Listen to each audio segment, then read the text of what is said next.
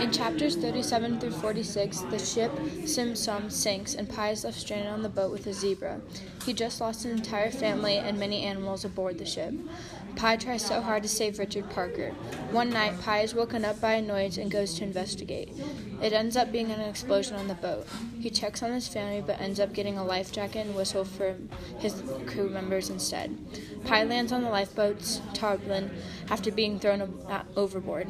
As he tries to regain himself, these Chinese men start yelling at him and a zebra starts making excruciating noises like it had been hurt. The zebra hit the tarpaulin and the boat breaks off a freighter. Pi jumps in the water to get from Richard Parker but ends up seeing sharks instead, so he gets on an oar under the tarpaulin and climbs out of the water. But Pi works up on the courage to get on the boat. By overthinking, Pi has the idea the Chinese workers threw him overboard so they could save themselves from the sinking ship. While floating in the ocean, Pi comes across a female orangutan named Orange Juice. Pi thinks at this point there are hundreds of people looking for him and any survivors from the sinking ship. A hyena attacked the other animals on the boat, and Pi is scared the predators were going to attack him. Pi is still searching for a rescue ship, hoping to be found at sea. He can see on the ship that although the zebra is still alive and breathing, the hyena is eating every other animal on the ship. Pi is still making a lot of assumptions. As night falls, the second nighttime on the boat was the first worst for Pi, from sharks swimming around the boat to all the animals attacking each other. Pi slowly realizes he has lost everyone and everything, using his tears to cry himself to sleep. Hi. Welcome to the Captain Podcast. This is our first episode, and today we're going to be answering your guys' questions on the Life of Pi. Our first question comes from Sydney in Chicago. She asks, when Pi jumped off the boat, would you have gone back from your family?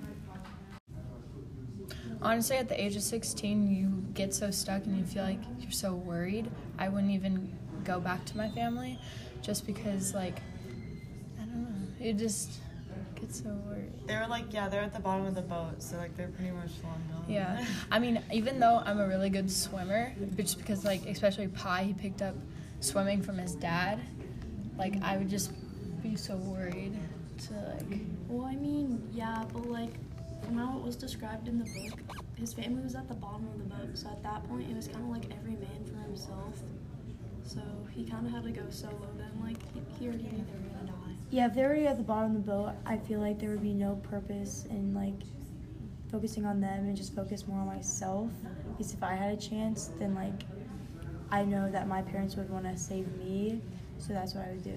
Exactly. They want you to, survive, so they'd be no, just go. Don't stay behind. Pi had an amazing family, and yes, family is over everything, but if you had to pick to survive and pick yourself over surviving on a... Let's move on. What role does Richard Parker play for Pi, do you guys think? I mean, he just lost his family. I really think that he's just more than a friend for him and a motivation and to keep on going and to continue. I agree.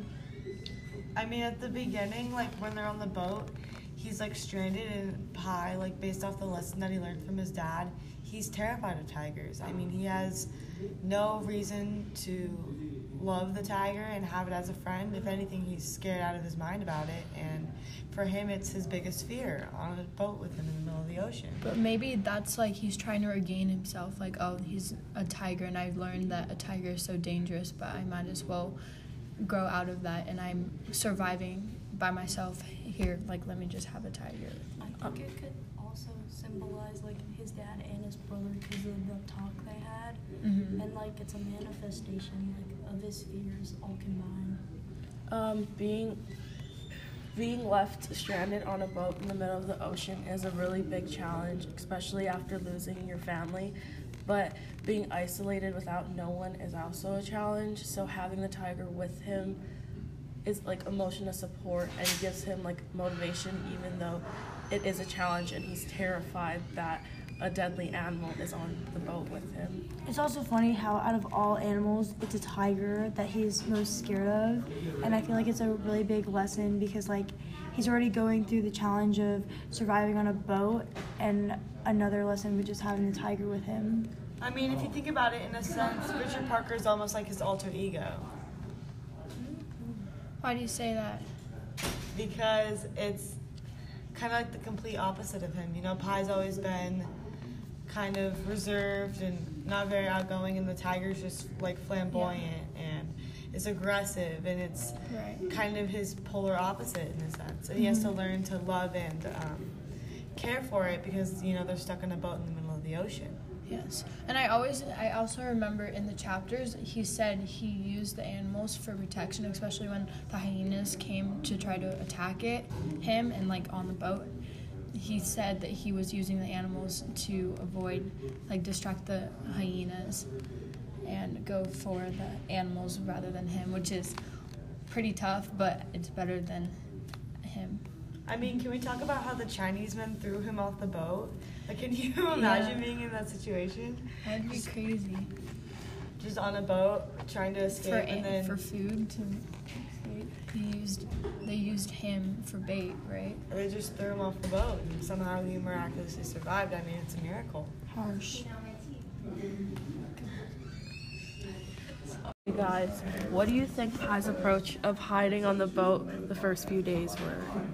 I think it was a smart move for him survivally because, you know, those animals, they aren't hungry right now, but they will be soon. And for him hiding on the boat, it doesn't make him an immediate target to the other animals on the boat.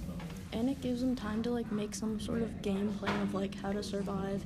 And he's probably, like, emotionally distraught because, like, his family just died. There's a hyena and a zebra and a tiger on the boat. So he's probably thinking he's going to die right away. I feel like he had no, like, game plan at the beginning, and the only option for him was to hide and to, like, get away from, like, all the distractions in his life. Honestly, I think it was a smart move to stay and hide because if you went out and right away tried doing stuff, you could risk your life really easily, and it'd just be better if you hid and just hope that not much happens to you.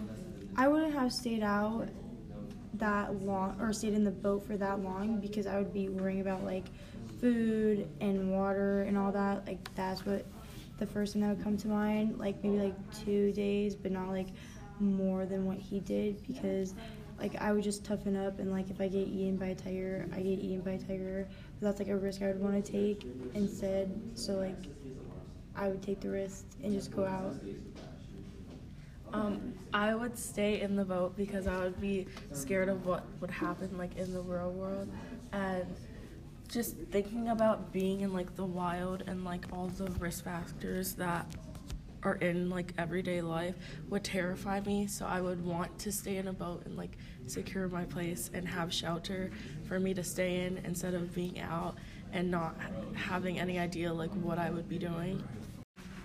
Thank you guys for listening to this episode 1 from Questions All Over the World. We'll be back with another episode 2. Yeah.